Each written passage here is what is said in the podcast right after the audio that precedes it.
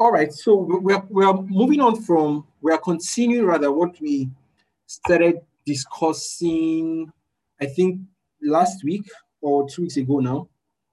Um, we started a, discuss, a discussion on, on the believer's authority. All right. Um, first, we said, yeah, this was two, two weeks ago. We said we looked at how how that God has given every believer authority. And we saw how Adam lost the authority in the Garden of Eden, and we saw the path that Jesus Christ took to regain that authority. And then last week we looked at how to exercise authority.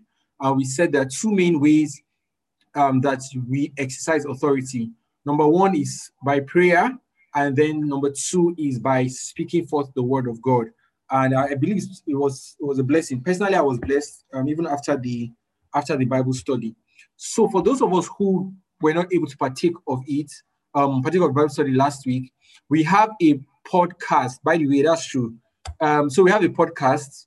We have a podcast account, yeah. So you can e- easily listen to any of the previous um, Bible study Bible studies on the go. And the link to the podcast is so it's on Anchor FM for now, only on Anchor FM. And we hope to put it put it on other platforms uh, moving forward. But for now, it's on Anchor FM. It's anchorfm.com dot sorry, anchor.fm slash Bible. Hold on, let me put it out. It is it's anchor.fm forward slash Bible community. Um, so if you're in the WhatsApp group, I would repost it. I posted it earlier. If you're in the WhatsApp group, I'll repost it. And please, if you're not in the WhatsApp group, you can send me a private message. I'll just send the link to join, or probably just send the link to everyone right now um, if you're not in the WhatsApp group. So let me just, let me send that right now before we move on. Um, sending to everyone. Yep, so I just sent a message to everyone. So you can use that link and join our WhatsApp group so that every other subsequent information, you will have access to it. Also, before we start, like I stated in the WhatsApp group, um, this is going to be our last meeting for this for this year we will take a break um, for the end of the year and also to prepare us for the new year. I would let us know when we are starting our first meeting. It, it most likely will be the second Tuesday, but I would, I'll confirm that it most likely will be the second Tuesday in January. Um, we'll resume our meetings, but um, in the, the group will still be active, of course. I would share things in the group. Okay, thank you. Thanks for that time. So we're going to move right in Today, we're going to look at power and authority. Basically, juxtaposing both of them, knowing what the difference between power and authority is, and then knowing how they both play a vital role in the believer's life. But want to explore power and authority basically. So let me start with here and just throw a question out so we know. So I, I mean, I get to know what we understand so far. What is the difference between power and authority? And when I say power and authority, I mean spiritually, not political power, not military power or anything. Spiritually, what is the difference, or, or yeah, what is the difference between power and authority? Anyone wants to help with it? If you're in our last, if you're in our first, no, you're in our last two classes, you should have an idea of, of it. So yeah, someone help us. What's the difference between power and authority? Okay, based on our last two lessons, okay, mm-hmm prior to that, I won't have been able to see a clear difference. So based on the last lessons, so I know that power is a gift. Yeah. And then authority is based on our relationship with Christ because we are with Christ, we have that authority. Okay, great, great, great. Thank you for that. All right, anyone else wants to give us any difference? I mean, again, you you you don't have to be even if you're not sure. Um, even if you think you are wrong, just say it. Let's all learn. Any other one, any other person to tell us the difference between power and authority?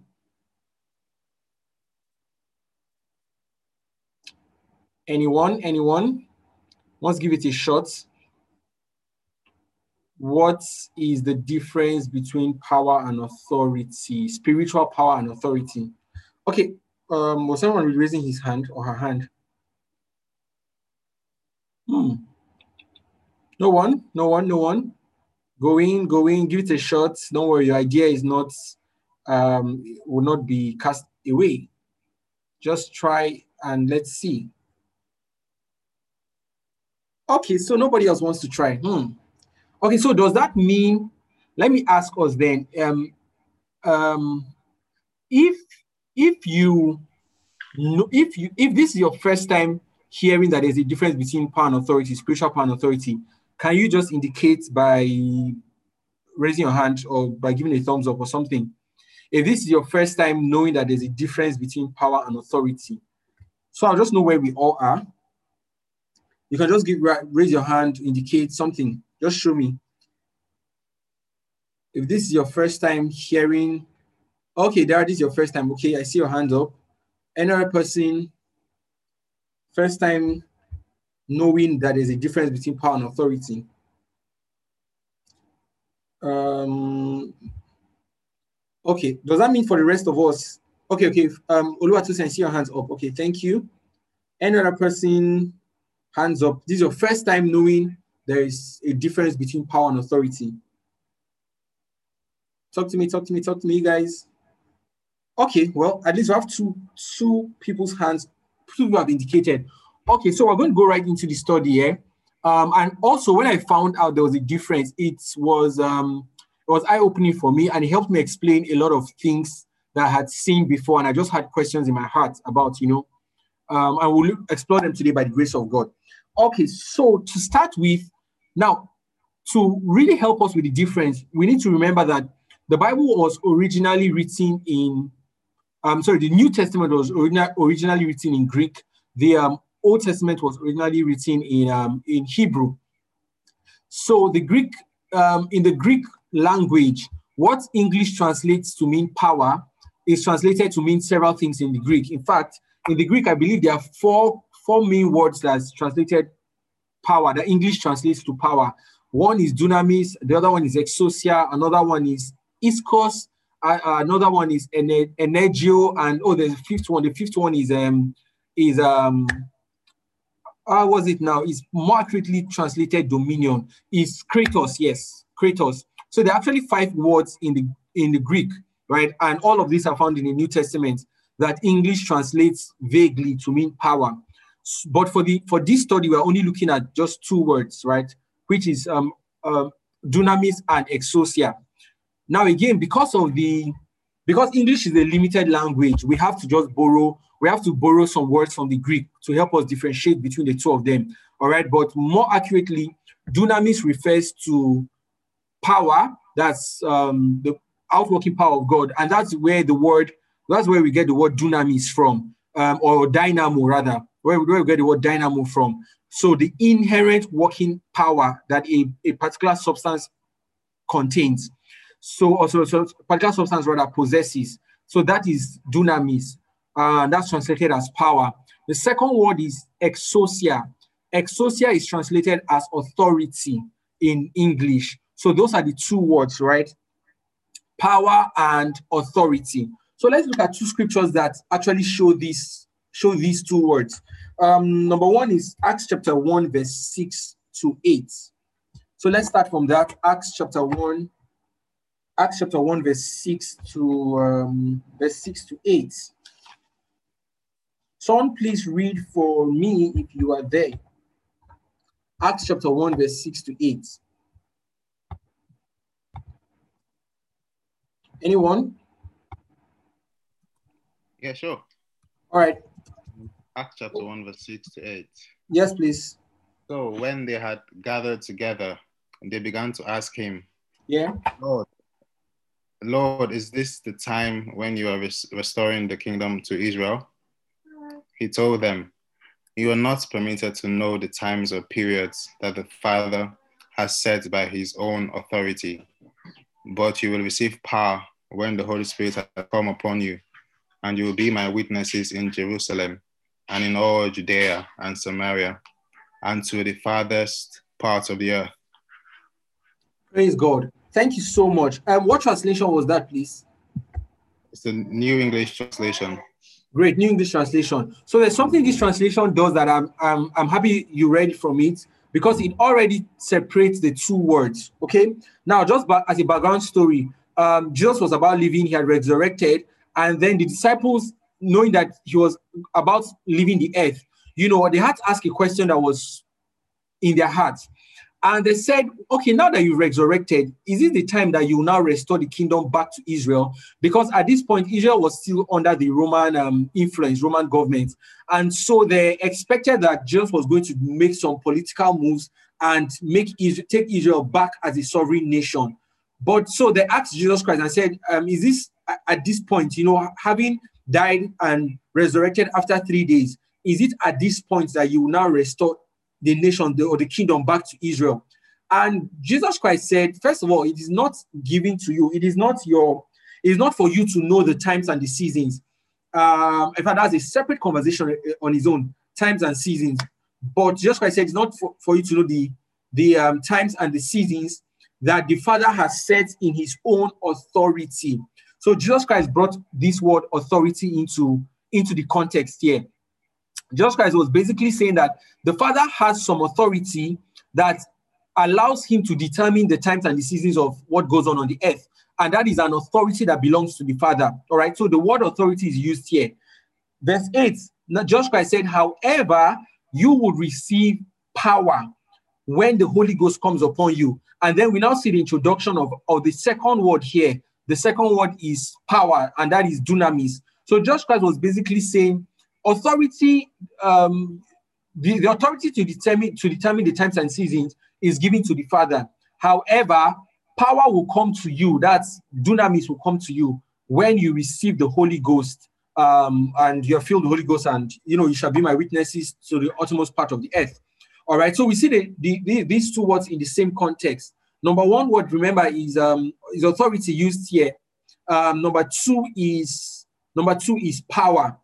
So remember, authority is okay. We're going to explain, define that soon, but just take note of them: authority and power. So let's look at, at another scripture that explains this. Luke chapter chapter 10, verse Luke chapter 10, verse 18 to 19. Luke chapter 10, um, the same, that's Luke chapter 10, verse 18 to 19. Anyone there can read for us. Luke chapter 10, verse 18 and 19. Anyone there? Yeah, sure. All right. Luke 10, 18 and 19. So he said to them, I saw Satan fall like lightning from heaven. Look, I have given you authority to tread on snakes and scorpions and on the full force of the enemy, and nothing will hurt you. Amen. Okay, this is an thank you so much, Luther King. This is another scripture that shows these two um that brings these two words in the same context. So, as a background story, here, Jesus Christ had sent his disciples um, to go and preach in the cities, and disciples came back so excited and so happy at the results they got. And um, Jesus Christ and the you know Jesus Christ told his disciples and said, "Oh, I saw Satan fall as lightning." And I behold, I've given you authority. Now, Jesus Christ was telling them the background story, why they could do the, the things that they did. And he said that I have given you authority, right? If you're reading the King James Version, he says, I've given you power over all the power of the enemy. So you're wondering power versus power, but just like um, the translation he read reads, it says, I've given you authority. So what happened was that Jesus Christ gave the disciples authority so that when they went out, they could exercise that authority. And he says, given you authority over all the power of the enemy. So the word, the word there, the word um, power there is dunamis. So Jesus Christ basically was saying, I've given you authority, I've given you exousia over all the dunamis, over all the power of the enemy. And says, Nothing shall by any means hurt you. So we see these two words again in play. And I read these two scriptures to show us from scripture that there's a difference between power, and authority. Now, I know today's teaching might be a bit technical. Uh, let me just say it up front. So please indulge me. I will read a lot of scriptures today, and we would have to consult consult the Greek words quite often just to show us the difference between between power and authority. All right. So um, there's a clear difference between power and authority. There's a difference between the manifestation of power and the manifestation of authority and how it plays out in the believer's life. Praise God. All right. So uh, what I what I didn't do today that I hoped I would have I hoped I would have done um, was to create a table to you know outline the differences and the scriptures to back each difference, right? And I'm going to do that after this Bible study and share it with us in the group. But so just imagine in your head, right? Just imagine your head. Oh, and that's right. I could have had. All right. Anyways, just imagine in your head a a um a, table. So on the left side you have power, on the right side you have authority.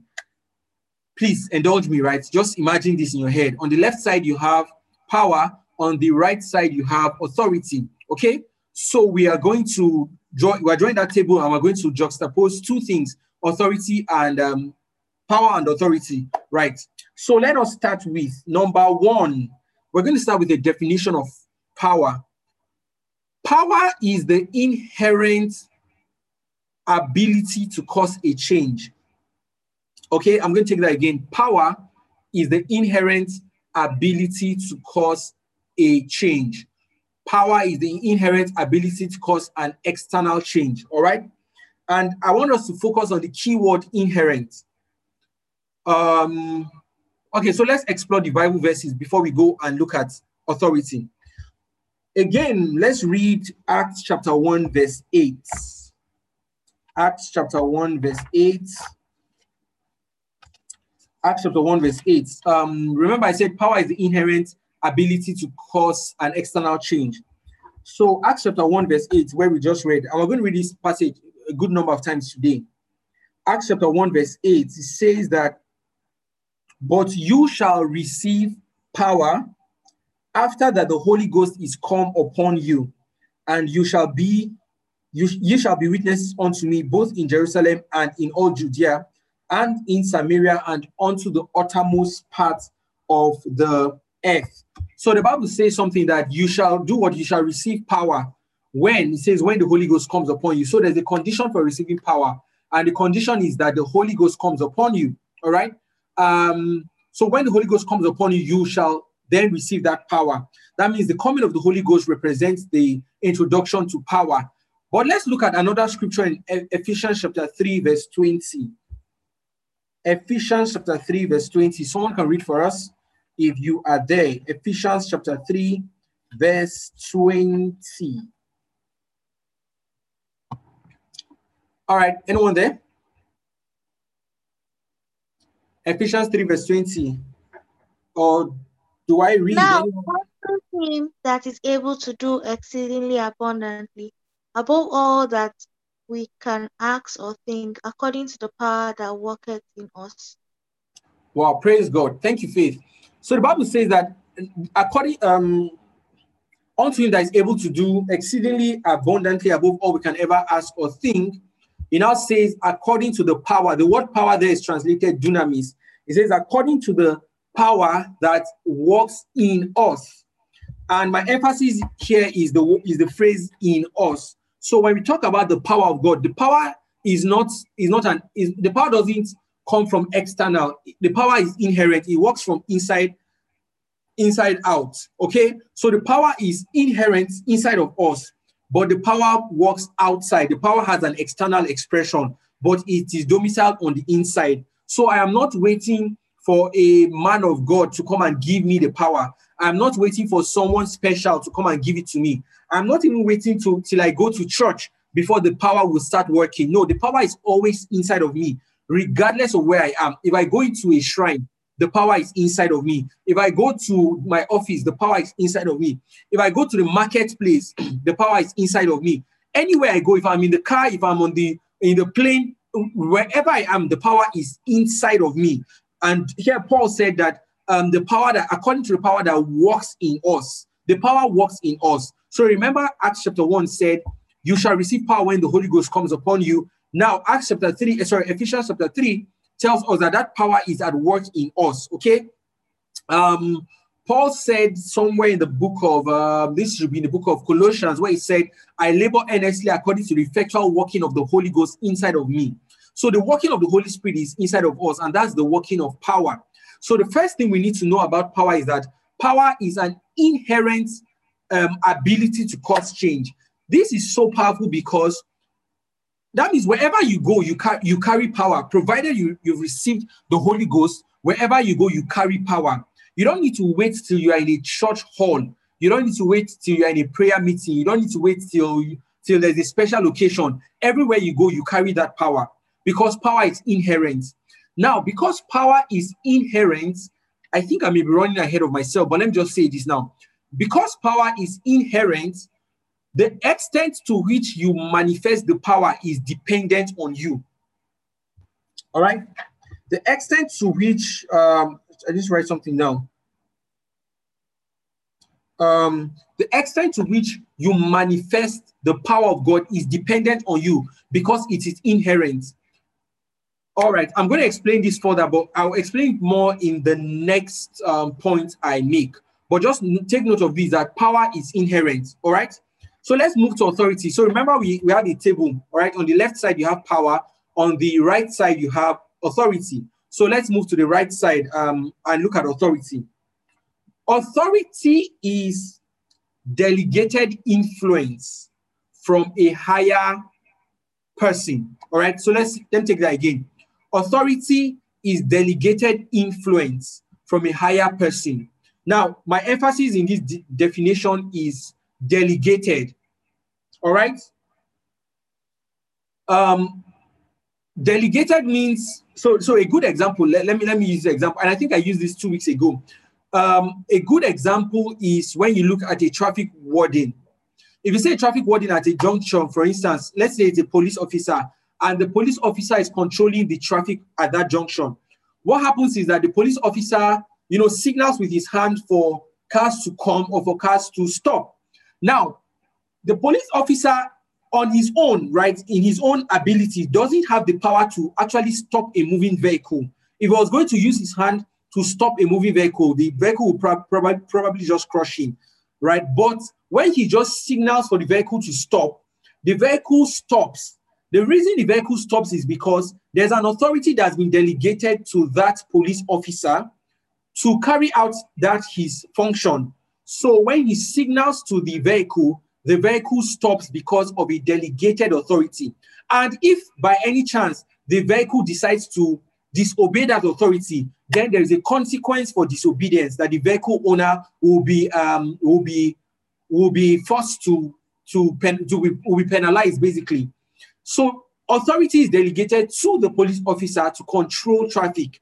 Where did the authority come from? It came from a higher position, and that is the government. So the government gave the police officer the authority to stop that car or to control the traffic. Now, if the car breaks that um breaks that authority, it is as good as the car breaking the authority of the government. So what the car, the, the driver of the car will face is the full weight of the government, even though all the all the driver did was just to disobey the police officer. But the police officer, in fact, the police officer might be smallish in stature, maybe short and slim, right? But at that point, he's carrying the authority of the government with him. So that is authority. Authority is delegated influence when you can influence a thing because of the um because of of what has been delegated to you. All right. So to look at this, we're going to read, uh, let's read two scriptures. Genesis chapter 1, verse 28. And please, if at any point you don't understand anything, just um, you can send me a chat for send your questions in the chat, or you just write it down at the end. We will take questions. Okay, so let's read Genesis chapter 1, verse 28. Verse 28 to 30. Um, if you're there, you can read for us. Genesis chapter 1, verse 28 to 30. Genesis 21, Genesis chapter 1, sorry, 28 to 30. All right, let me read. And God blessed them. This referring to man. He says, And God blessed them. And God said unto them, Be fruitful and multiply, and replenish the earth, and subdue it, and have dominion. That dominion is authority over the fish of the sea, and over the fowl of the air, and over everything that moves upon the earth and God said, Behold, I've given you every I've given you every um, herb-bearing seed which is upon the face of the earth, and every tree in which is the fruit of the in which is the fruit of a tree yielding seed to you, it shall be for meat, and to every beast of the earth, and to every fowl of the air, and to everything that creepeth upon the earth, wherein there is life, I have given every green herb for meat, and it was so. Praise God. So this was God speaking to man and blessing man and telling him um, what the extent of his influence on the earth. And what I want you to note here is that remember I said influence is delegated authority, right, from a higher power or from a higher position. So God created the earth. It wasn't man that created the earth. By by nature and by default, the person who creates a thing has authority over that thing, right? But man did not create the earth. He didn't create the the the um, birds of the air. He didn't create the animals on the land. So there was there was no way he could have he could have authority over them unless the person who created the earth delegated that authority to man. And that's exactly what happened. So God delegated authority to man and say, and basically was saying, you know, I created the whole earth and everything that is in it, but now I'm giving you authority over everything I have created, even though you did not create it, but I'm delegating this authority to you. And so, based on that, man could now exercise authority over the birds of the air, the fish in the sea, the, the um, animals on the land, the, the trees and the herbs, and everything that grows on the earth. God gave man that authority, and so man could legally exercise the authority on the earth. So the influence was delegated to man, and that is what authority is. So authority is delegated influence um, from a higher position or from a higher um, from a higher um, from higher power. I'm trying to avoid using the word authority. All right, I hope that's clear enough. So let's look at another at, at another scripture again. Luke chapter 10. Luke chapter 10, uh, we'll read verse 1. We read this some minutes ago. We're going to read it again. So Luke chapter 10, verse 1. Um, anyone can read for us Luke chapter 10, verse 1, and then we'll read verse 17 and 17 to 19. Okay, someone is helping us. Luke chapter 10. Luke 10, verse 1. All right. The Lord chose 72 other disciples and sent them ahead in pairs to all the towns and places he planned to visit. Okay. Go to um, verse 17 to 19. Okay, 17. When the 72 disciples returned, they joyfully reported to him, Lord, even the demons obeyed us when we used your name. Yes, he told them, I saw Satan fall from heaven like lightning. Look, I have given you authority over all the power of the enemy and you can walk among snakes and scorpions and crush them. Nothing will injure you. Oh, all right. Thank you. Thank you so much. Um, so this is um, okay. Background story, right? Jesus Christ sent. He said the harvest is um, plenty, but the laborers are few. So he sent his disciples. He sent his disciples to um, to different cities to go and and preach the gospel. So he sent them ahead of, he sent disciples ahead of himself, right? And then in verse 17, the Bible now lets us know that they came back, just like I said earlier, they came back excited and happy that um, the authority um, that demons were subject subject to them in his name. And then the Bible says here, Jesus Christ explains to them what really happened and said that the reason why these demons could, could be subject to you um, were subject to you in my name was because I gave you authority. And I want us to look at that verse 19 very well. Verse 19 says, Behold, I give unto you authority. So, what Jesus Christ gave the disciples wasn't power, what he gave them was authority. He was sending them, he and the reason why he sent why he gave them authority was because he sent them.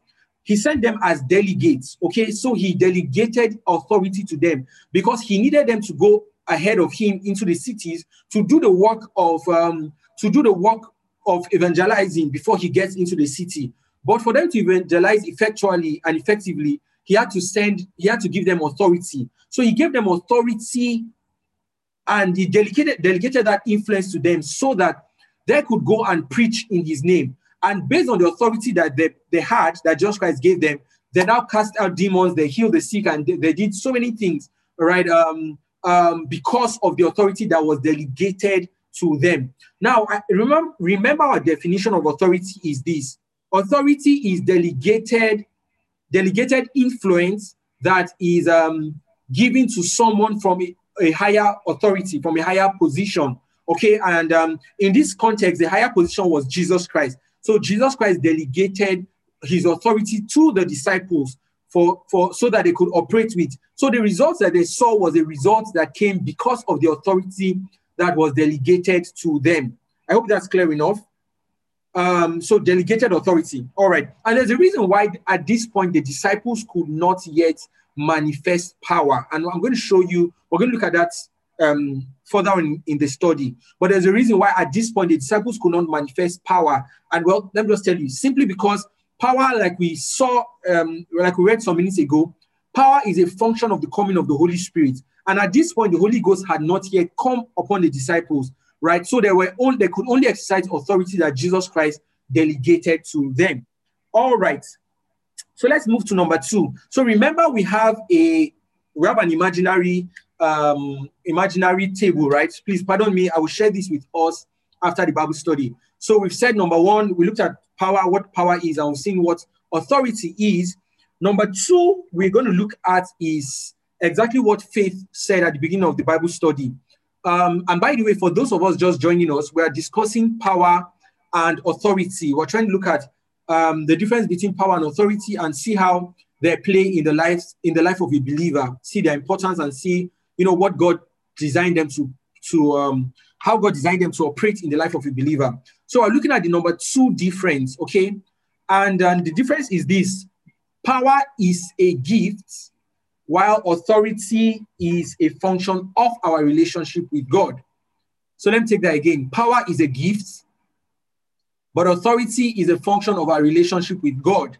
So power comes as a result of a gift. And you know what a gift is? A gift is freely given.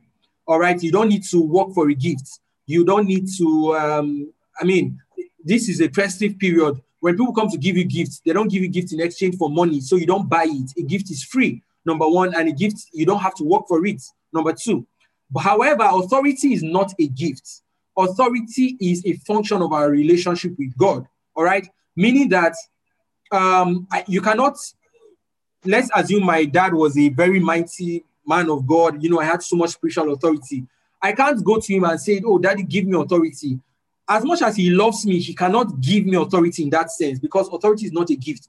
If there is a manifestation of power in his life that I, I really desire, I can come to him and say, Oh, Daddy, I really desire this manifestation of, let's say, healing or something in, in his life. And he'll say, Okay, fine, let me lay hands on you and impart it onto you. And I will get that impartation because it's a gift.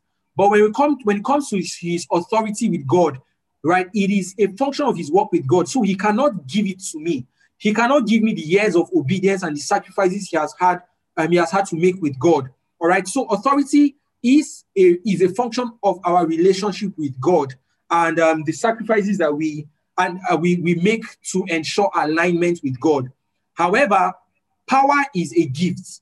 Um, it is not a function of, of, of our relationship with God. And that's why someone who gives his life to Christ today can this same day get baptized in the Holy Ghost. And the Bible says that you shall receive power when you receive the Holy Ghost. And the moment you receive the Holy Ghost, um, you have access to the power of God. All right. So let, let's look at some scriptures to back this point up. So we're going to look at power first of all. Luke chapter 24, verse 49. Um, please, uh, like I said earlier, we're going to read a, a, good number of scriptures just to, you know, buttress our points. So you bear with the um, several scriptures we'll read today. So Luke chapter 24, verse 29. Luke chapter, where's my Luke? Luke chapter 24, verse 29, verse 49. Anyone there can read for us, please. Luke 24, verse 49. I'll read. All right. I'm reading from the Classic Amplified version.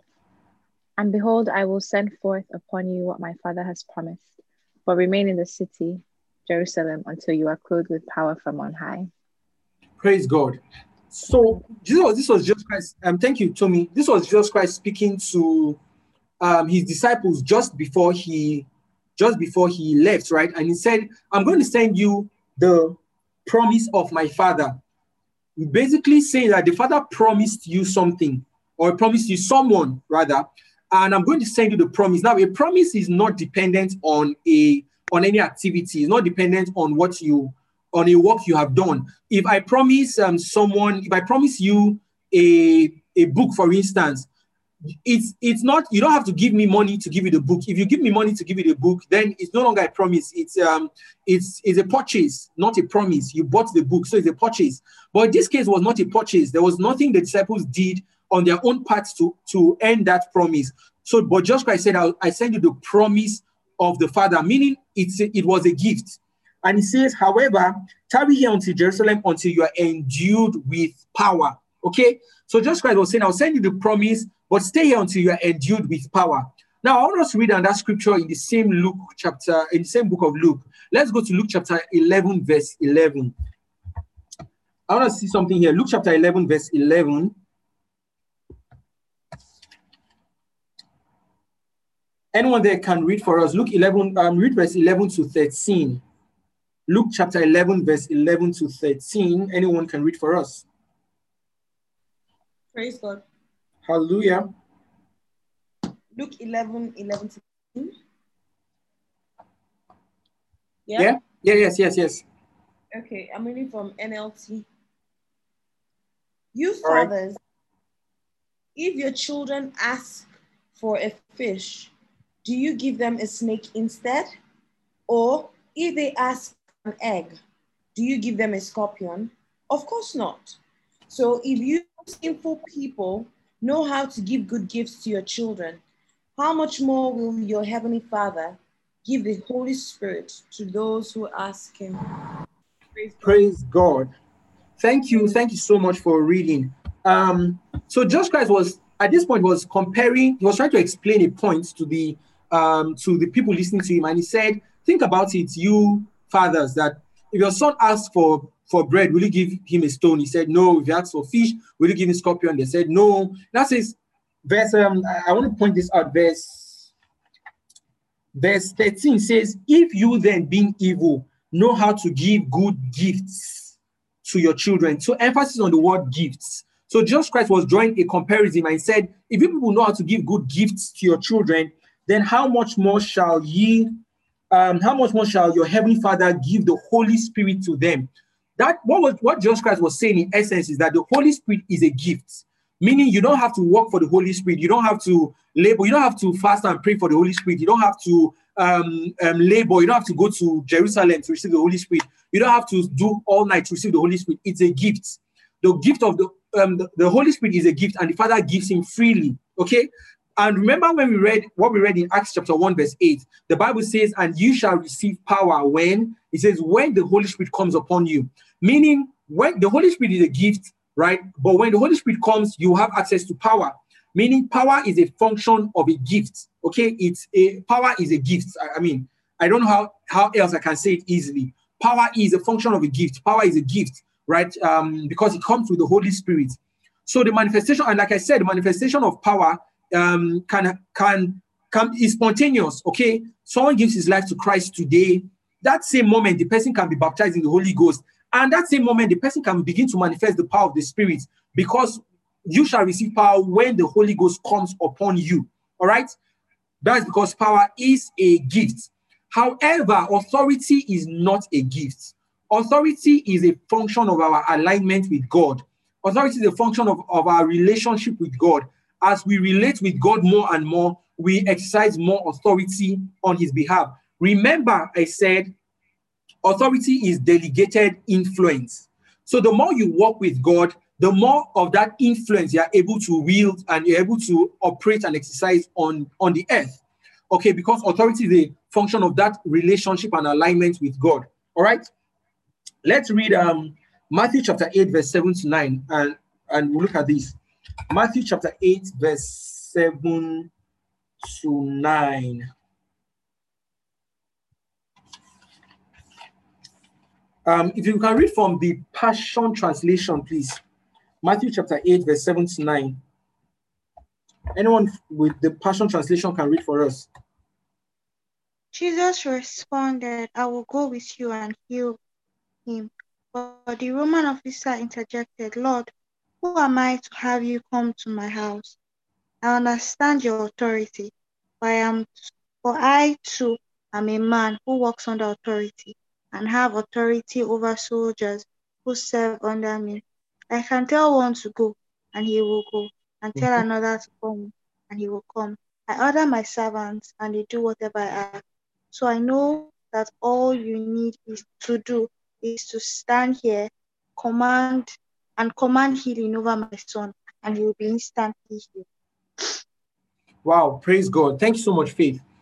This is a, um, a very interesting story. Um, and just, just as a, you know, just for Bible study, right, and Bible history, there are only two times that Jesus Christ said, referred to people and said they had great faith.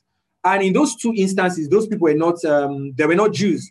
And this is one of the, the instances where Jesus Christ, if you read further down, Jesus Christ said, Oh, I've never seen such great faith in, in Israel and all of that. So there's this man that, you know, wanted his daughter to be healed, and Jesus Christ was going to go to his house, right, to lay hands on the child or to probably just pray for the child.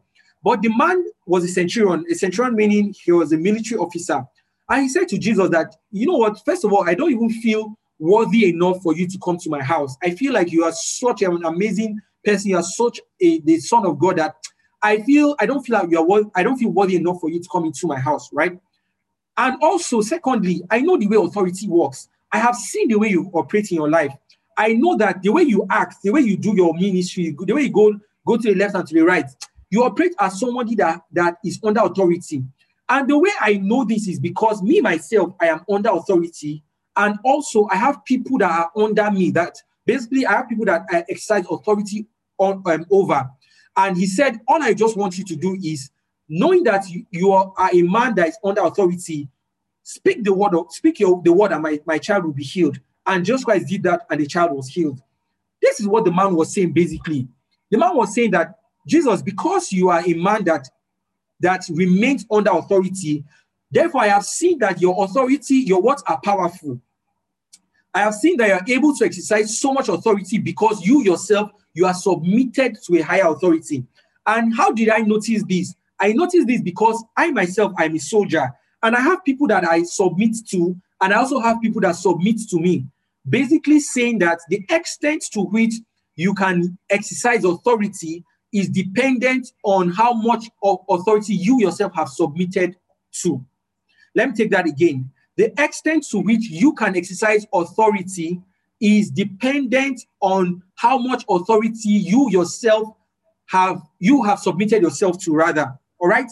And this is not in my script but the holy spirit just brought this to me. Um let's turn to the book of um you guys are going to help me now. The book of first peter that says submit yourselves to god resist the devil and he would flee. Can someone um find that scripture for me um submit yourself to god. That should be in oh sorry it's james james chapter 4 let's read that quickly.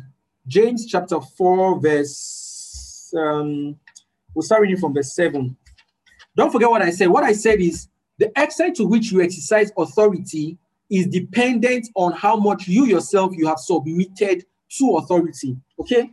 And um where's james james is after hebrews yes james chapter 4 verse 7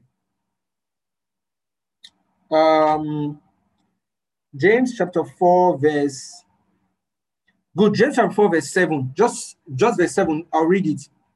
It says, Submit yourselves therefore to God. Resist the devil, and he will flee from you. Praise God. This is such a powerful state, um, um, verse of scripture because it explains or explains us the process and the procedure to which authority is by which authority is exercised. You know, I know we've heard the scripture and we've heard several times that we can resist the devil, and that is absolutely true. But there is a clause to this. It says that first of all, you yourself must be submitted to God. That when you submit to God, then you can now resist the devil and he will flee. So if you see people who try to resist the devil and the devil is not fleeing, then it is very likely that they, ha- they themselves have not submitted to God. Okay, remember Jesus Christ before he left, he said, "The son, um, the the the how do you say now? He said, "The God of this age, um, the prince of this world is coming, but he has he he has nothing in me. That means there's nothing in me that he can trace. That means I'm so submitted to God that there's nothing in me that enemy can find and place a place a grip on. And that's what God expects of us. And that's the way authority operates as well. That we first of all submit ourselves to the authority of God. And that's why authority is not a gift. Authority is based on the relationship we have with God, based on the sacrifices we've made to ensure alignment with God. That is what de- determines authority. And authority, once we once we establish ourselves as under God, we submit ourselves to God. The Bible now says, when you resist the devil, he will flee. And a story that is coming to mind is the story of um, is the story of the seven sons of Sceva. The Bible says that these seven sons, there was a, a priest called Sceva, and these seven sons, um, he had seven sons, and the seven sons met a demon-possessed man. And because they had seen Paul saying, "The name of Jesus, come out," it looked very interesting to do. And they said, "Ah, if Paul can do it, he's not just mentioning Jesus. What is hard in saying, in the name of Jesus, come out?" So they said they were going to practice it, and they thought it was exorcism. They thought it was it was magic. And so they went and met the demon possessed man and said, In the name of Jesus that I that Paul preaches, I adjure you to come out. And the demon had to give them an education that they did not have before this moment. The demon educated them and said, You see something here? Jesus, I know that Jesus you called, I know him because uh, first of all, he's son of God, he has submitted authority, he has been under God, and now he's exalted. Also, the person you are calling, Paul, you said in the name of Jesus that Paul adjures. That Paul you are mentioning, I know him too. Or rather, we know him too, because Paul is a man that has submitted to authority. But when we investigate your life, seven of you, there's you would not submit to any authority. So you can't come and tell me to come out because there's no submission to authority. And the Bible says that the demons pounced on these guys and they beat, them blue black. The reason why they couldn't cast that demon out was because they, they were trying to exercise an authority that they had not submitted themselves to. Remember, submit yourselves to God, resist the devil. But they are not yet submitted themselves to God, right? They just thought it was magic, so they wanted to, to try out something new, okay? And it didn't work, obviously. So, authority is not a gift, authority is based on our relationship with God. Authority is not something that, um, like I said earlier, that you can go and meet a man of God and say, "Oh, you have so much authority in the realm of the spirit. Just lay hands on me. Let me let me partake of your authority." No, you yourself will have to walk your walk with God, and based on your walk with God, you continue to grow in the authority that you are able to exercise. Okay, authority is not a gift. And um, one good example is um, is is the relationship that the moon has with the sun. So the like we all know, basic science tells us that the, the moon is not the moon doesn't have light of itself, but the moon reflects the light that it gets from the sun. So what happens is that the moon um, um, positions itself and reflects the light from the sun. However, we notice that there's what we call the new moon, there's quarter moon, there's half moon, there's three quarter moon, and then there's a full moon. All these are dependent on the alignment that the moon has with the sun. So if the moon aligns itself just at a little angle, we will look at it and so and say, oh, there's a there's new moon. Basically, just a little part of the moon is reflecting that light. As the moon begins to align itself more and more, a greater part of the moon would, eh, would radiate the light. And then it gets to a point where the moon has aligned itself perfectly such that the whole of the moon is now radiating the whole the light from the sun. And that's exactly how we operate with God. That's depending on the way we are aligned, right, we will, we will reflect and we will represent just a portion of the authority of God. And when you look at um, believers' life, you wonder, uh, you look at two, two people, for instance, that are that are Christians, they are born again, filled with the Holy Ghost. But one person seems to be having more results and seems to have more authority in the realm of the spirit. And you ask yourself, why is this so? The answer is because one person has decided to yield himself more to God, while the other person is still, you know, is still playing in and out, in and out, just giving a portion of himself. You know, the extent to which we submit ourselves to God, the extent to which we align ourselves to God, just like the moon, is, is what will determine how much of God's authority we are able to express on the earth. All right. So authority is not a gift. You um um I can't lay hands on you to receive authority. You would only receive authority based on how much you are aligned with God. Praise Jesus. And let's read. Wow, we have. Okay, let, us read. Let's read. Let, still on authority. Let's read some scriptures. I really want us to do justice to this today, so we're reading quite a number of scriptures. John chapter 5, verse 26 and 27. John chapter 5, Verse 20, and this is how Jesus Christ operated that he could get so much results on earth. John chapter 5, verse 26 and 27. Let me read it. He says, um, For as the Father had life in himself, so had he given to the Son to have life in himself. So basically, the Father had life himself and he gave it to the Son to have life in himself, right? Verse 27 says, And had given him authority to execute judgment also, because he is the Son of Man, all right? And then let's skip to verse 30. Verse 30 says, I can of my own self do nothing. This was Jesus Christ speaking. As I hear, I judge, and my judgment is just because I seek not my own will, but the will of the Father ha- who has sent me. So Jesus Christ was giving us an insight as to why he could do the things that he did. And he said, number one is that as the Father had life in himself, so also has he given the Son to have life. And he says he has given him authority. So the reason why Jesus could do the things he could he did was because he was drawing directly from the Father. And you now see why it was important for Jesus Christ to go and pray frequently because he needed to know the mind of the Father. He needed to know what the Father was doing. And based on that knowledge, he could exercise the Father's authority on the earth. And verse 30 says that I can of my own self do nothing. This reflect this is the this shows the perfect example um, and perfect reference that um, we just made right now, the moon and the sun. Of the of the moon self, the moon can shine no light. So Jesus Christ was basically saying, Of myself, I can do nothing. But what I see the Father do, what I hear the Father do, um, that is what I, I, I replicate on the earth. And this is how we exercise authority. Our total reliance and dependence on God is what causes us to, to um, grow in authority. Praise God. All right, let me just read one more scripture. Okay, now I'll just quote it.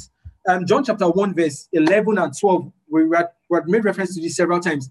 Jesus Christ, um, the Bible says that Jesus Christ came to his own, his own did not receive him. His, but he says, as many as believe, believe on him, as many as receive him, he has given the power to become the sons of God. Right? The, what power there means authority. So the moment we receive Jesus Christ, we receive authority, and that's the introduction to authority. So we receive authority based on our relationship with um, Jesus Christ. We receive authority based on our relationship and our alignment with Jesus Christ. All right, I hope this second point was clear enough. Let me just recap that. Power is a gift. Power is a gift because it comes with the Holy Ghost, and the Holy Ghost is a gift to us. All right, and also furthermore, even in the expressions of power and the manifestations, um, even when we talk about the gift of the Spirit, um, it's a gift just like it's like the phrase um, says, and um, that gift can then you don't do you don't work for it. You can get it by impartation, and it is so powerful. I mean, we're not talking about this now, but impartations are so powerful, all right? However, there are certain things you cannot get by, by via impartation, and that's when we now talk about authority. So authority is based on your relationship with, with God. Praise God. All right, let's move to the third point. And I think I already, I've already touched on this. Okay, the last verse I read was John chapter 1, verse 11 to 12. Is that it? Idara, you asked for the last verse. John chapter 1, verse 11 and 12. That was the last verse I read. All right, good. Okay, so let's move to the third point. The third point is an offshoot from the second point I just made. And the third point is this we receive power when the Holy Ghost comes upon us, and we grow in power by engaging the Holy Spirit primarily through prayer. All right, let me say that again. We receive power when the Holy Ghost comes upon us, and we grow in power by engaging the Holy Spirit, primarily, primarily through prayer and the word. Sorry, I, I, I that. Primarily through prayer and the word. Okay. Um, so let us read. Uh, let's read the verse of scripture, a couple of verses to to show this point. So what I'm basically saying in this point is that Power is a function of the Holy Spirit, just like I mentioned earlier, but also we can grow in the manifestation of power. And we grow in that manifestation when we engage the Holy Spirit through, um, through prayer and through the word of God. So Acts chapter 1, verse 8. We've read this several times, but let's still read it again. Acts chapter 1, verse 8.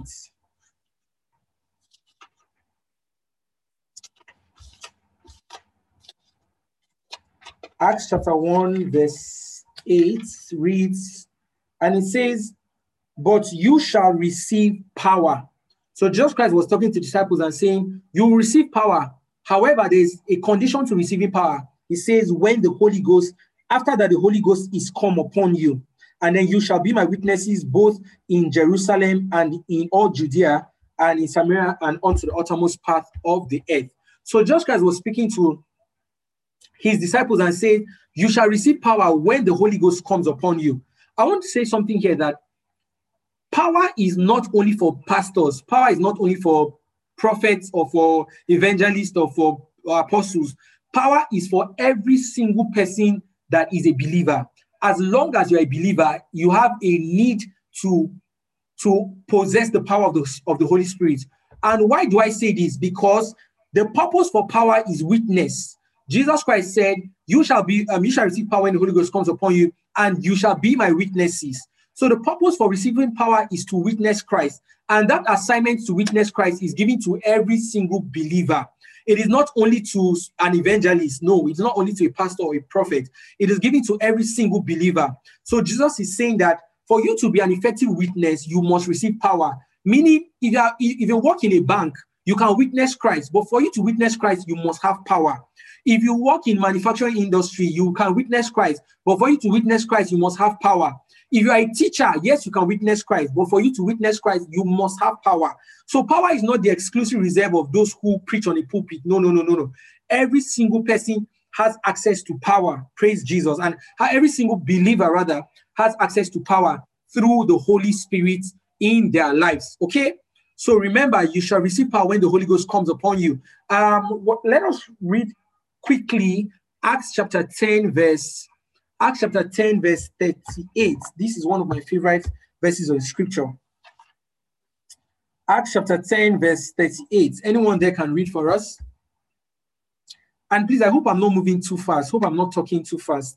If I am, you can just send a message to say, you know, slow down or something. But Acts chapter 10, verse 38. All right, Acts anyone there? 10. Yeah. Huh? yes, I'm there. Go on, yeah, go on. Do you know that God anointed Jesus of Nazareth with the Holy Spirit and with power? Then Jesus went around doing good and healing all who were oppressed by the devil, for God was with him. Praise God.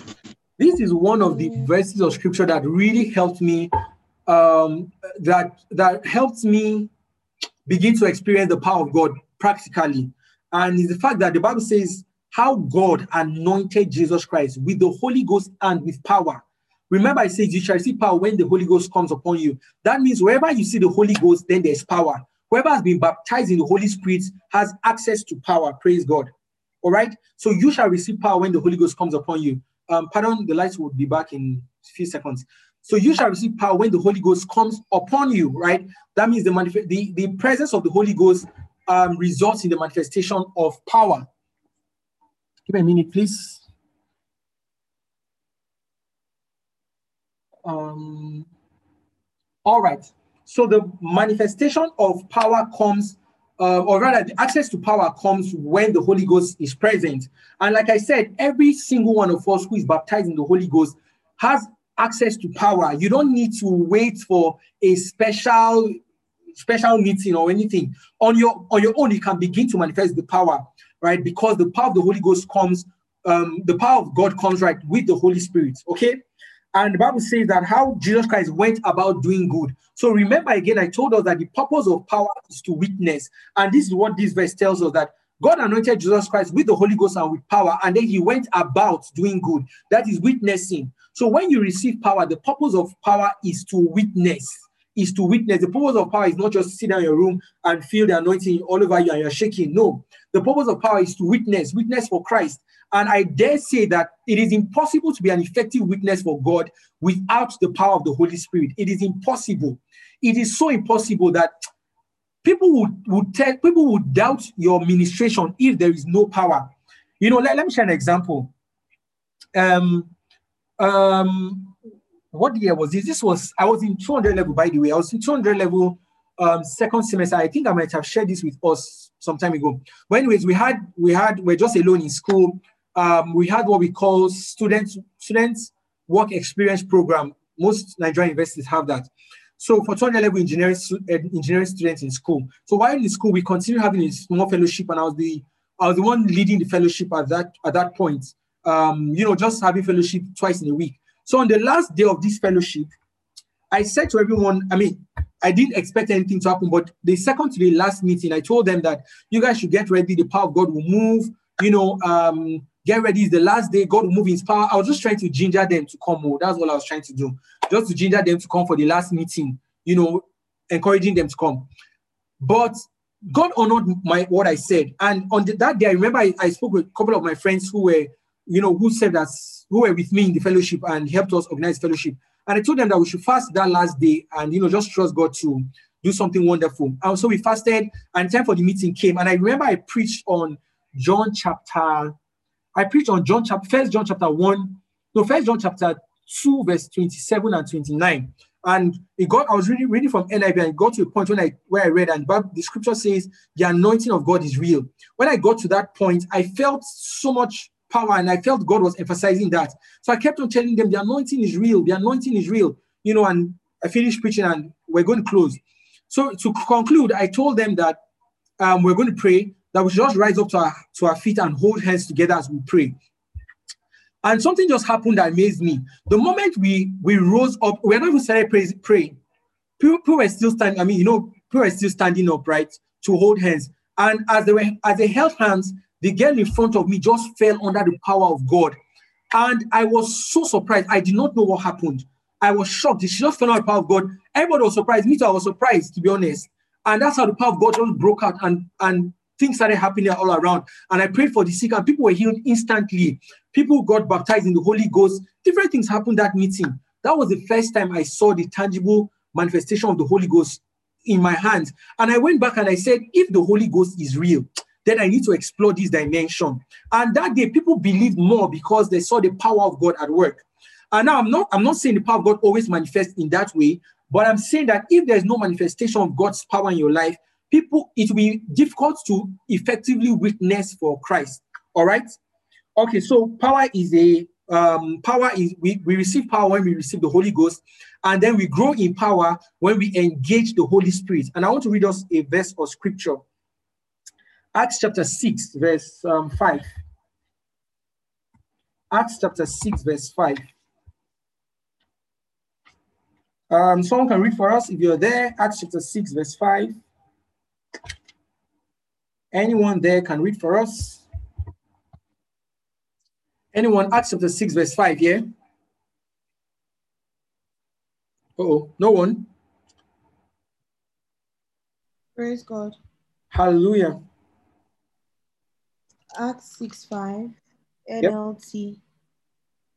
Everyone liked this idea, and they chose the following Stephen, a man full of faith and the Holy Spirit, Philip, Prochorus, Nicanor, Timon, Parmenas, and Nicholas of Antioch, an earlier convert to the Jewish faith. Praise okay. God. Praise God. Read verse 8 as well, please. Verse 6. No, verse 8, verse 8. 8. Okay. Stephen was a man full of God's grace and power, performed amazing, sorry, Stephen, a man full of God's grace and power, performed amazing miracles and signs among the people. Praise God. Praise God. Thank you. Thank you so much. All right. So, verse, I just want, well, background story. They're, try, they're going to select um, deacons to help with the church and help with the um, administrative activities of the of the early church. And verse 5 gives us the list of the people, gives us the, a list of the people that they had selected, right? And um, it begins to list the name. But when it, when it came to Stephen, it gives us a description of who Stephen was. And it says that they chose him and they chose Stephen, a man full of faith and the Holy Ghost. So I want you to take note of that. Stephen was a man full of faith and the Holy Ghost. That's how they describe Stephen in verse in verse um, five, and then went on to call the list of other people. Now go to verse eight, right? So think time had gone and there things were beginning to happen, right?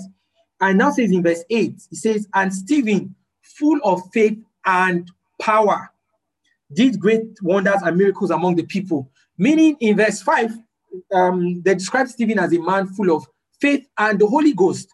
But when we came to verse 8, they describe him as a man full of faith and power, meaning there was now a progression from Holy Ghost to power, right? And, and so what had happened in between? Something must have changed, right? Because in verse 5, they didn't tell us that he did miracles or anything. But when we got to verse 8, the way they even knew he was full of power was because they, they say that great miracles, um, great wonders and miracles were done among the people through his hands. Meaning Stephen had developed himself, right, from just the Holy Spirit within him to the point where there was now power at work in his life. And this is actually a whole new, a whole different conversation. But I just want to point out that when we receive the Holy Ghost, when someone gets baptized in the Holy Ghost, the the power of the Holy Ghost is in him, but it's always a potential. But when we begin to engage the Holy Spirit through prayer and through the um, revelation of God's word, what happens is that the manifestation of the Holy Spirit begins to have an outward expression in our lives. And then we now see power being um, at work. So we grow in power as we engage the Holy Ghost. And one of the primary ways we engage the Holy Spirit or we grow in power is by praying in tongues. Praying in tongues is so powerful. Praying in the Spirit is so powerful. It converts that deposit of the Holy Spirit that is a potential into a kinetic and dynamic outworking power. All right. So if you see people that manifest the power of the Holy Ghost, one one consistent trait you see in their lives is that they pray in tongues a lot. And the Bible, um, Paul speaking, he says, I, I thank God, thank my God, because I pray in tongues more than ye all. Now I know that there may be some people who don't pray in tongues yet and who have questions about this, uh, which is absolutely fine. And um, we'll discuss that definitely not in today's class. But let me just state that praying in tongues is one of the ways we we engage the power of the um, we engage the Holy Ghost until there's an outworking power in our lives. All right. So remember, for power, we receive power by the Holy Spirit, and then we grow in power by engaging the Holy Spirit, primarily through praying in tongues and through the Word of God. Now we go to authority. We receive authority when we are born again, and we grow in authority through our obedience and the sacrifice that causes us to be in alignment with God. Let me take that again. We receive authority when we're born again, and the Bible says we read this before in um in um, John chapter 1 verse 11 to 12. The Bible says that Jesus Christ came to his own, but his own did not receive him. Um, but he says, however, as many as receive him and as believe in his name, he has given them the right, he has given them the authority to be called sons of God. Okay? Children not born of natural descent of the will of flesh, of the will of man, but born of God. So the first point we have, we first point of call where we receive authority is when we are born again. And let me let me read another scripture um, just to show this. Let us read, um, this should be Mark chapter 16. Mark chapter 16. I don't know if we'll be able to finish today, honestly, because time is far, far spent. Okay, Mark, Mark chapter 16, verse. Look at verse 15. Mark chapter 16, verse 15. I'll, I'll read quickly. And he said unto them, This is Jesus Christ. He said unto them, Go ye into all the world and preach the gospel to every creature. He that believes and is baptized shall be saved, and he that believe not shall be damned. Verse 17 says, And all these, signs, these signs shall follow them that believe. In my name they shall cast out demons, they shall speak with new tongues, they shall take up serpents, and if they drink anything deadly, it shall not hurt them. They shall lay hands on the sick and they shall recover. Praise Jesus. Um, so Jesus Christ was telling disciples that go into all the world and preach, and whoever believes, these signs shall follow them that believe. And what are the signs? You shall cast out demons, shall speak in new tongues, you know, and he went on and on. So those signs will come to those that believe because there's an authority that comes to a believer, someone that just gives him, gives his life to Christ, has access to authority. Okay. Now, how do we then grow in authority? We grow in authority through our obedience to Christ and the sacrifices that we take for the kingdom of God and and um, and the, the discipline that allows us to, to be in alignment with Christ. Let me take that again we grow in authority by our alignment with Christ, by the obedience to God, and by the sacrifice we make for his kingdom. Now, you may look at some people, for instance, and say, ah, this person doesn't for let's say pastors, for instance, you may look at someone and say, ah, this person doesn't, his message is not Jim, Jim, Jim, Jim, but he has authority. And you may look at another person that has so much, that's quoting so much scriptures, quoting so much Rhema, has Greek, has has Rem, um, Hebrew, has everything, but he's not manifesting so much authority. The difference is that one person has spent time working with God. One person has made so many sacrifices for God's kingdom. One person has, has, has been placed, has placed himself under the discipline and the demand to be in alignment with God, while the other person is just, you know, is full of charisma, full of um, energy and full of charisma, but no, he hasn't disciplined himself to obey God. So the more we walk in obedience with God, the more we grow in our ranking in authority. The more we yield ourselves to the work of the kingdom, you know, the more we grow in authority. Let, let me let me give a practical example. Um, how many of you have ever listened to um, Pastor Adeboye's Adeboye's messages? I mean, maybe once or just maybe listen to any of his messages. If you listen to his message, you he's very calm. He doesn't shout. He doesn't. He doesn't do a lot of Jim, Jim, Jim. He just say things like, "Oh, my father said there's someone here whose left leg will grow and be with the right leg," and right there, miracles are happening. There's no, as it were, if you listen to his messages, is it doesn't sound, it doesn't sound very deep. It just sounds very basic but the amount of authority that man exercises is, I believe in Nigeria, there's no person that exercises that much authority. So the question is why? Because he has spent time working with God, spent time, he has made several sacrifices for God that we probably will never know till we go to heaven. He has spent several uh, sacrifices for the kingdom of God. And with every sacrifice we make for God, our authority in the spirit realm increases. So that is the way we grow in authority. We grow in authority by the sacrifices you make for the kingdom of God by your obedience to the disciplines of God. So if God looks at you and says today, for instance, and says, "Oh, my child, I want you to stop, um, stop going to a particular place or, or cut off your relationship with this person," and you maybe you like this person so much, you, you maybe it's even okay, but let me not say your boyfriend. The first one will say, "I'm, I'm instigating breakup now."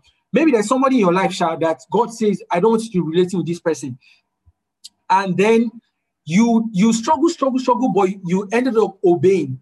That singular act of obedience adds to your authority in the realm of the spirit. So one day you just we pray for something and you see that that thing comes to pass quickly. You'll be wondering, but my prayer was not anything deep, it was just a simple prayer.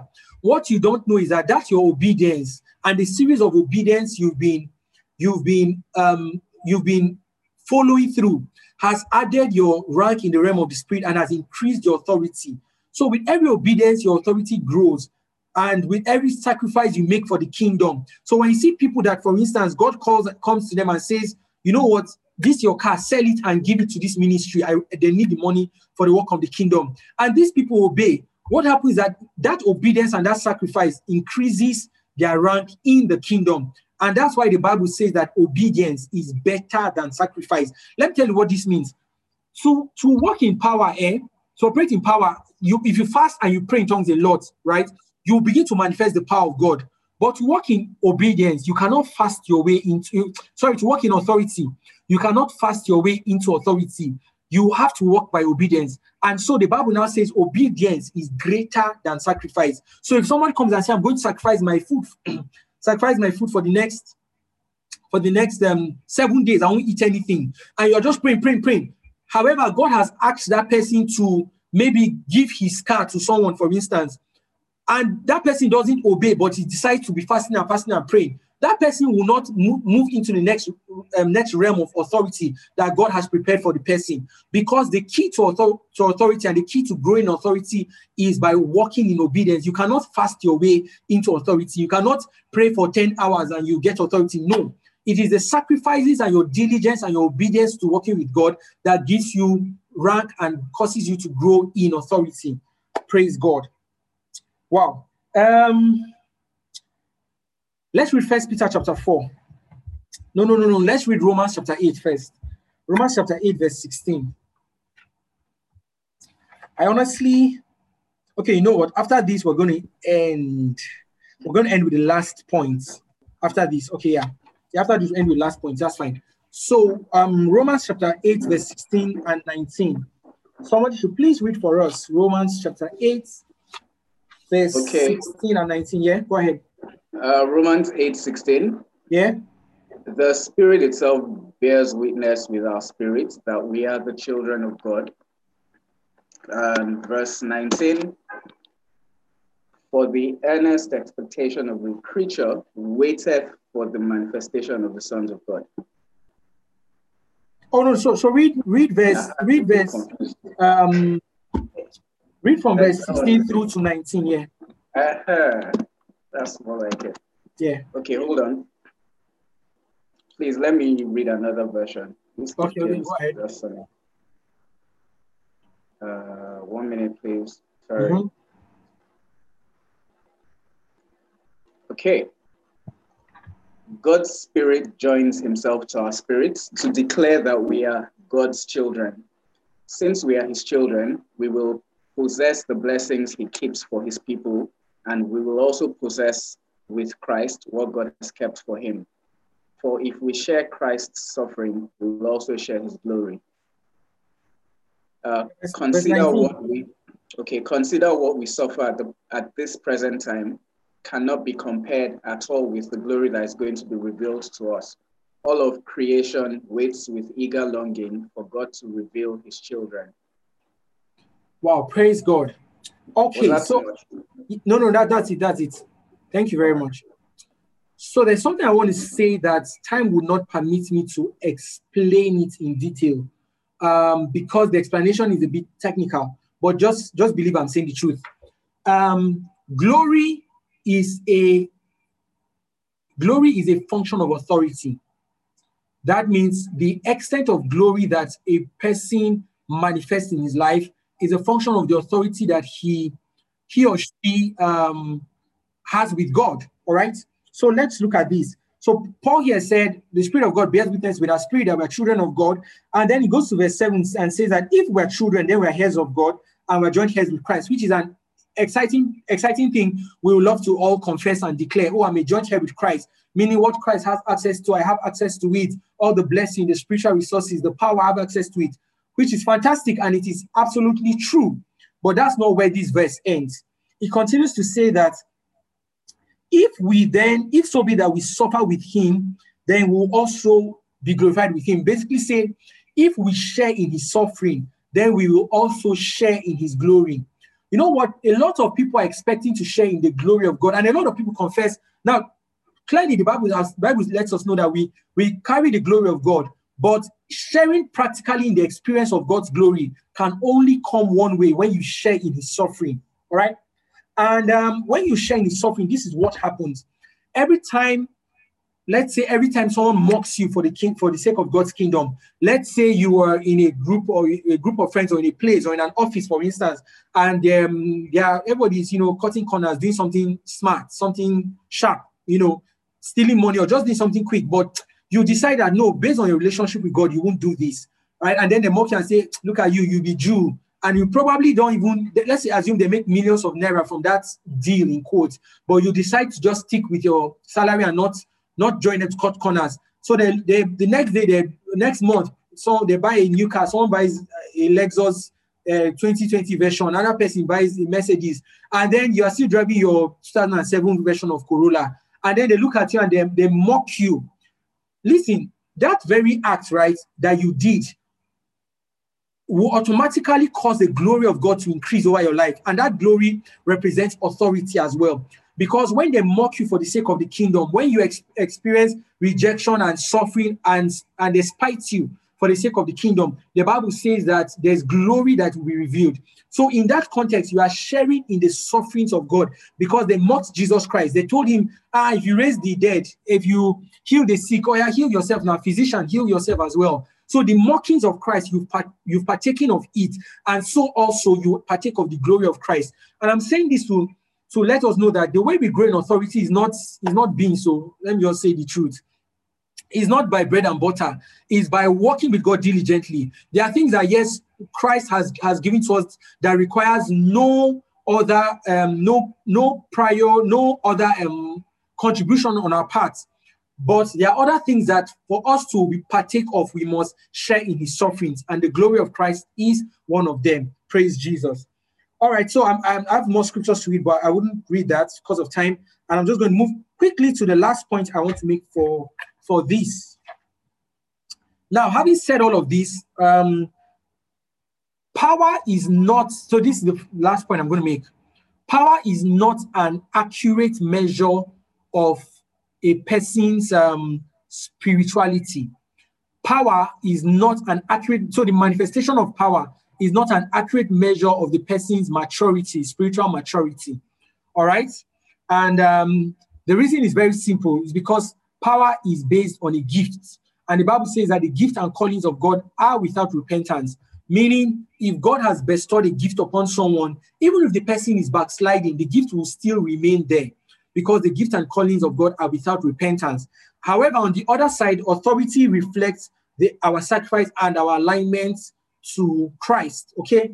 And when you read Philippians chapter 2, um, for, from verse 5 to 11, the Bible says that let this mind be, which was in Christ, Christ be also in you, um, who counted himself not, who considered his equality with God as nothing, but was humble, was submissive to death, even to death on the cross. Then he says, therefore God had highly exalted him, meaning God had increased his authority and, exp- um, and influence over the earth and giving, me, giving him a name that is above every, every other name, that at the name of Jesus, every knee shall bow and, at the, and every tongue confess that Jesus is Lord. So what happened was that Jesus Christ submitted himself to God and God exalted him. This is what we're talking about. However, power is not an accurate measure of someone's spiritual maturity. And um, time will not permit us to read the story of Satan, but he's a very good example to use at this point, Lucifer. So while Lucifer was in heaven, he was the golden cherub, he was the anointed cherub, right? Um, that's what the Bible refers to him as. He was the anointed cherub. Remember, Jesus Christ, um, the Bible says concerning Jesus Christ that God anointed Jesus with the Holy Ghost and with power. So when we talk of anointings, we refer to giftings as well. So um, Lucifer was the anointed cherub, but then he rebelled and you know declared independence from God, and the uh, he was cast down to the earth. However, when he was cast down to the earth, his power was not taken from him, but his authority was taken from him, because authority is a function of our alignment with God. So the moment Lucifer was out of alignment, he no longer had authority, but he had power because power is inherent. When God gives someone power, the power is inside of him, right? It works with him. The power, the person can determine and decide to manifest the power at any time because it is inherent and it's a gift. So when Lucifer was cast out of heaven, the power still remained in him, um, even though he did not have authority. And how did I know? How do I know that he still had power? Oh, we treated this last week, so it's a long study. So just listen to last week's um, last week's teaching. We we saw the fact that um, um, that Lucifer had power. The Bible says that all all power and um, sorry, not that scripture. Um, Luke chapter 10, yes. When Jesus Christ said, I have given unto you authority to trample over all the powers of the enemy. So the word power there is dunamis. So that, that's confirming the fact that the devil had has power, that's dunamis power, okay?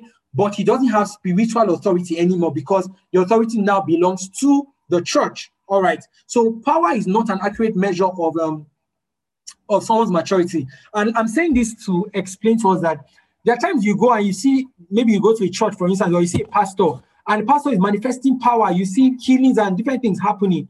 It doesn't mean the person is necessarily accurate. He could have started wrongly, and this is bordering around discernment now, but let me just say it. He could have started rightly, sorry, um, but and then had power, had access to power, but at some point maybe started contaminating or mixing the power with other things, right? And he was out of alignment with God. But the power is still working, but doesn't mean he's in alignment with Christ. And there are people you see that probably started manifesting the power of God. And when they saw that uh, people like power, they now start charging money for the manifestation of God's power. So they say, if you want healing, okay, drop 100,000. If you want um, um, one special miracle, drop 250 that person is clearly out of alignment with God. But the power can still be in manifestation.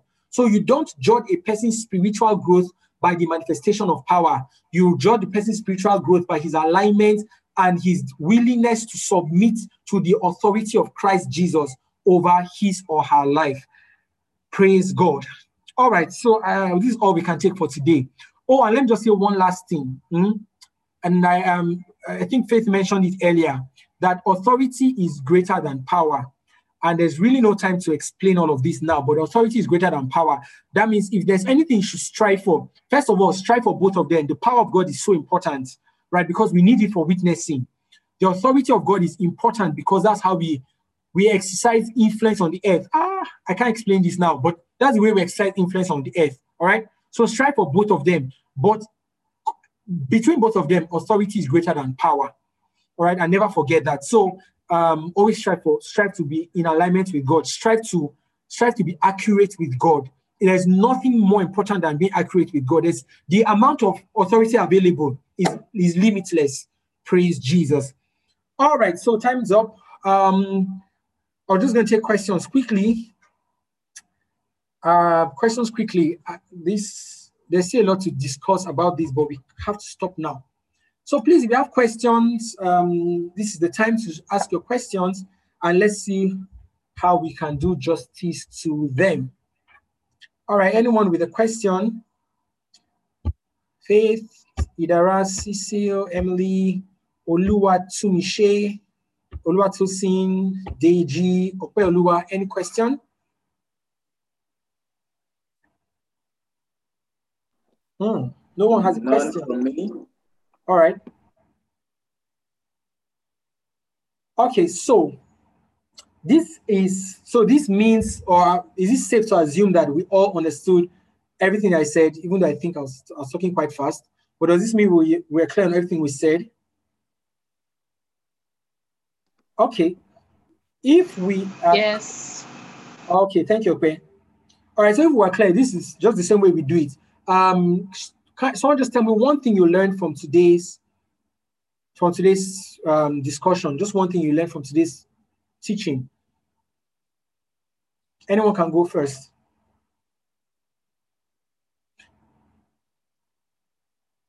Oh, anyone wants to share what they learned? Oluwatumishe, um, do you want to go first? Tell us what you learned today. Just one thing, one thing you learned, no matter how small it is or how big it is. Just one thing you learned. Okay, I learned, I learned that well, something I knew already, but still. So can, um, can you can you be louder? We're not hearing clearly. Okay, I said, can you Yeah. hear me now? Oh yeah, this is better. Yeah, go ahead.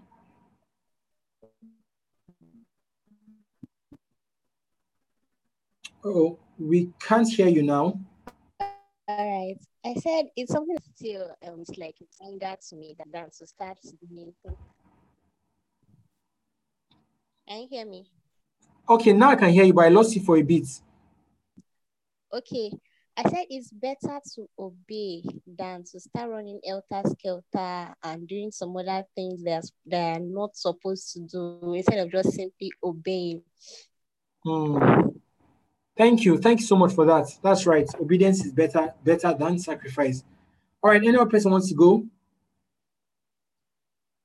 Share what you learned today. Hi everyone. This Hi, is Dara. Okay. Uh, I've learned a lot, too much. Yeah, I, I loved it. Wow, like okay. I hope we'll continue next week because I know Faith asked the question and okay, sure. I think um one that really caught me um was something you said recently, just the analysis of how Satan still has that power. So it gave me clarity on that scripture of um gift of God not repentant, you Mm, know, and just looking at it really opened my eyes. So yes, power is a gift, and and once God gives you that gift, He won't because of you know He's not repentant of it. But then that authority and and which is so clear, we we actually have that first authority because we are born again.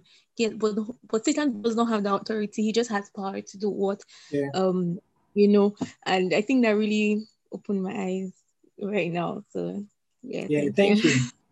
Thank you so much, Dara, for sharing. Um, did you did you want to say something? Yes, I did. All right. Uh, so you, I joined in late, but when I joined in, I I heard you say something about uh, how we need to walk with God, and um, before we can exercise power or authority. And uh, you quoted a scripture where you said, "Submit yourself to God, resist the devil, and he will flee from you." So uh, I know that means that without God, without being in agreement with God, uh, we cannot accurately exercise this authority or power.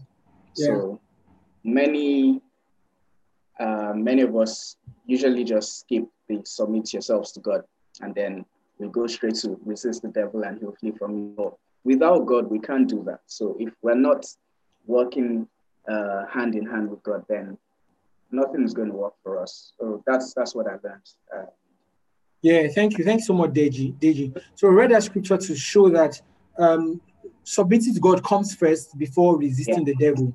Yeah. yeah. Thank you. All right. Anyone else? One more person before we go. Praise God. Hallelujah.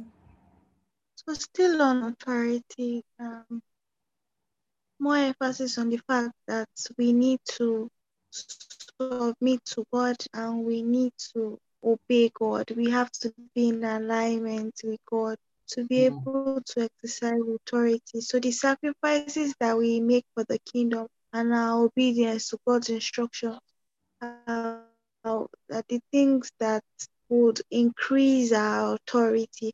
And the scripture that you you, you said about the I can't remember them. The sons of I can't remember. Sons of so yeah. basically, that sons of Sceva that they called the name of Jesus, like you expect power in the name of Jesus, Mhm. and then the demon answered and said, "Benny, we don't know you. We don't Mhm. know who you are. Zero, zero authority." So basically, our alignment is not just calling the name of Jesus. So uh, there's an alignment that has to take and the fact that the power thing where it says that I think like Dara mentioned that it um cannot be withdrawn, cannot be taken back. That basically shows how sometimes where we see some men of God or pastors that we feel that maybe they've lost their alignment, but they are still operating in giftings. Yeah. Yeah. All right. Thank you. Thank you so much, Faith. Okay. This, I think, would that be all for today. Um, really thank you guys so much. I know today's teaching. Sorry, So- Victor. Yeah, yeah, yeah. And another thing, uh, just trying to add to what Faith said. Uh, Okay. I'm she didn't complete it because you mentioned that yes, there are some people who who are probably falling out of line with God, and because they still have the gift, they're Mhm. able to exercise that power. Mhm. Or as believers, uh, we should not be carried away with power, with display Yeah. of power. Yeah. Uh, you mentioned discernment, and I think that's a very important thing for all of us to have. Uh, because, I mean, when you consider politics, you know that all these politicians they play on our intelligence. They know Mhm. how to control the masses. But it's only with discernment you you'll be able to properly identify or see into the mind of someone, whether the person is uh, for good or the person bears bad intentions. So it's the same thing with um, uh, pastors who display power too. Uh, yes, we know some pastors may not be in agreement with God, but because they have that gift, they keep using it. They draw crowds and all that. But there are some times when I walk into a church and then, yes, there's so much show of power, but just deep within me, I can tell that okay, no, what this man is saying, mm-mm, it's not in agreement with what I know to be in Yeah. scriptures, things like that. So discernment is really uh, important for us as believers. That's that's uh, that's all I wanted to add. Yeah. Thank you. Thank you very much, Deji. That's so true. Um, yeah, so so true. I don't want to if I start talking on that, we would Uh, spend there are so many wanted to expand on, but you don't have time. Don't No, worry, we next week. today. Oh no, by the way, so next week, like I mentioned, so we're going on a break for the year. So there won't be Bible Oh. study next week, uh, up till next year. So there's just two weeks left in the year. Um, two yeah, two Tuesdays left in the year. So next week and the one after. So we'll go on break. We will be back. I I would confirm the dates to us, but most likely it will be the second week in January. So the reason why we're taking the break is so that we can um, rest for the year and also prepare for the new for the new year. So we'll take a break, and um, God willing, if God permits us, we'll still explore along these lines. Um, yeah, by, by God's grace. So let's see what what the year has in stock for us. All right, so we're gonna end now, but just quick one here. Um, Oluwatumishe, I I'm guessing this is your first time joining us. So if you don't mind sharing, who invited you, or how did you how did you find us? Forgive me for putting on the spotlight.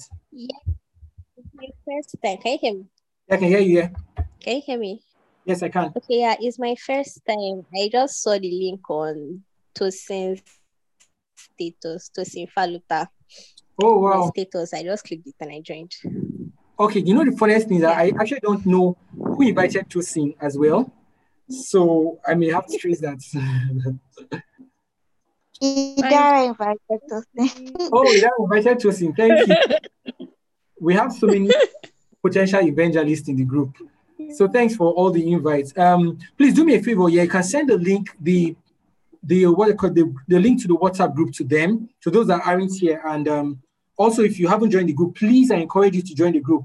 I assure you, and those in the group can tell. There's no, there are no spam. There are no, there are no click this link and you get free iPhone kind of messages. Mm. Just purely. You want free money? you want free money. uh, I don't have the authority for that. but yeah, um, it will be good to join the group so you just have access to all the information at once. All right. Um, okay, Tosin just joined us. Tosin, thank you for joining us back, even though we're just concluding. So I'm going to put you on the spotlight, Tosin. Please tell us who invited you, um, or how did you join? Okay, sorry, Ida already said that. Okay, never mind. But welcome, we're welcoming, by the way. Welcome to our Bible study, and um, we hope to see you next time which most likely. Please, I have, a, have a question. Thank you very much. All right, eh? Who has a question? Is it Tosin or Deji? It's Deji. Oh, Deji, okay. I want to put somebody on the spot. So All right. Better get ready.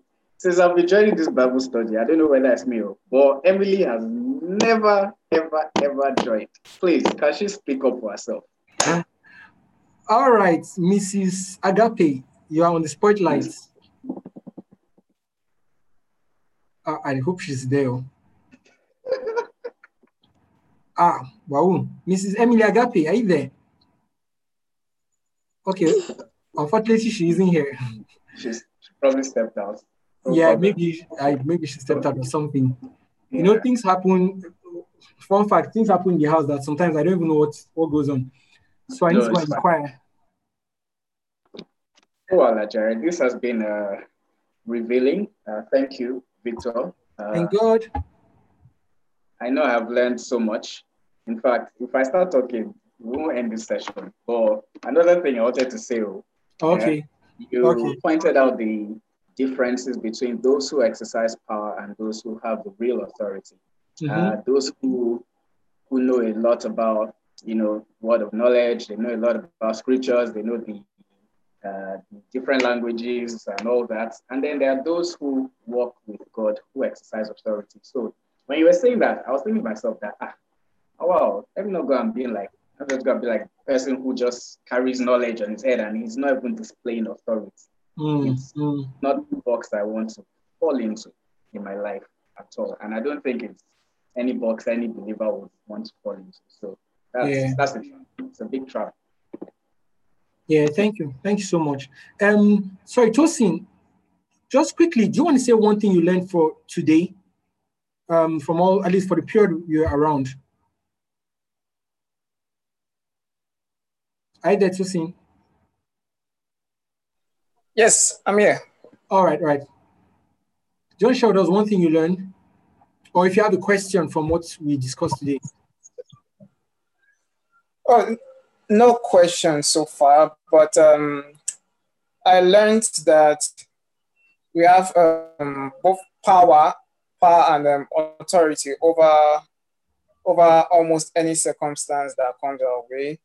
Since um, the power is um, within us, which is um, inherent and um, authority is um, the power God has bestowed upon us to to battle anything basically. So through God, I have been I have authority over anything, and with the Holy Spirit, I can bring forth the power within me to to to, to just shine it out to the world. Like that's I was able to learn that. Awesome. Thank you. Thank you so much, Tosin. All right. So yeah, we'll see you guys um next year, I believe. But I mean, you know, nothing is cast in stone. If next week the Holy Spirit say we should do meeting, I'll just call us back. But so far, based on all what I know so far, we'll meet next next year. Um again. All right. So thank you. Have a wonderful night, everyone. You are blessed. Bye. Thank you. Bye-bye. Thank, Thank you you. so Bye, much, guys. Victor. Bye. Bye. See you guys next year. See you guys next year.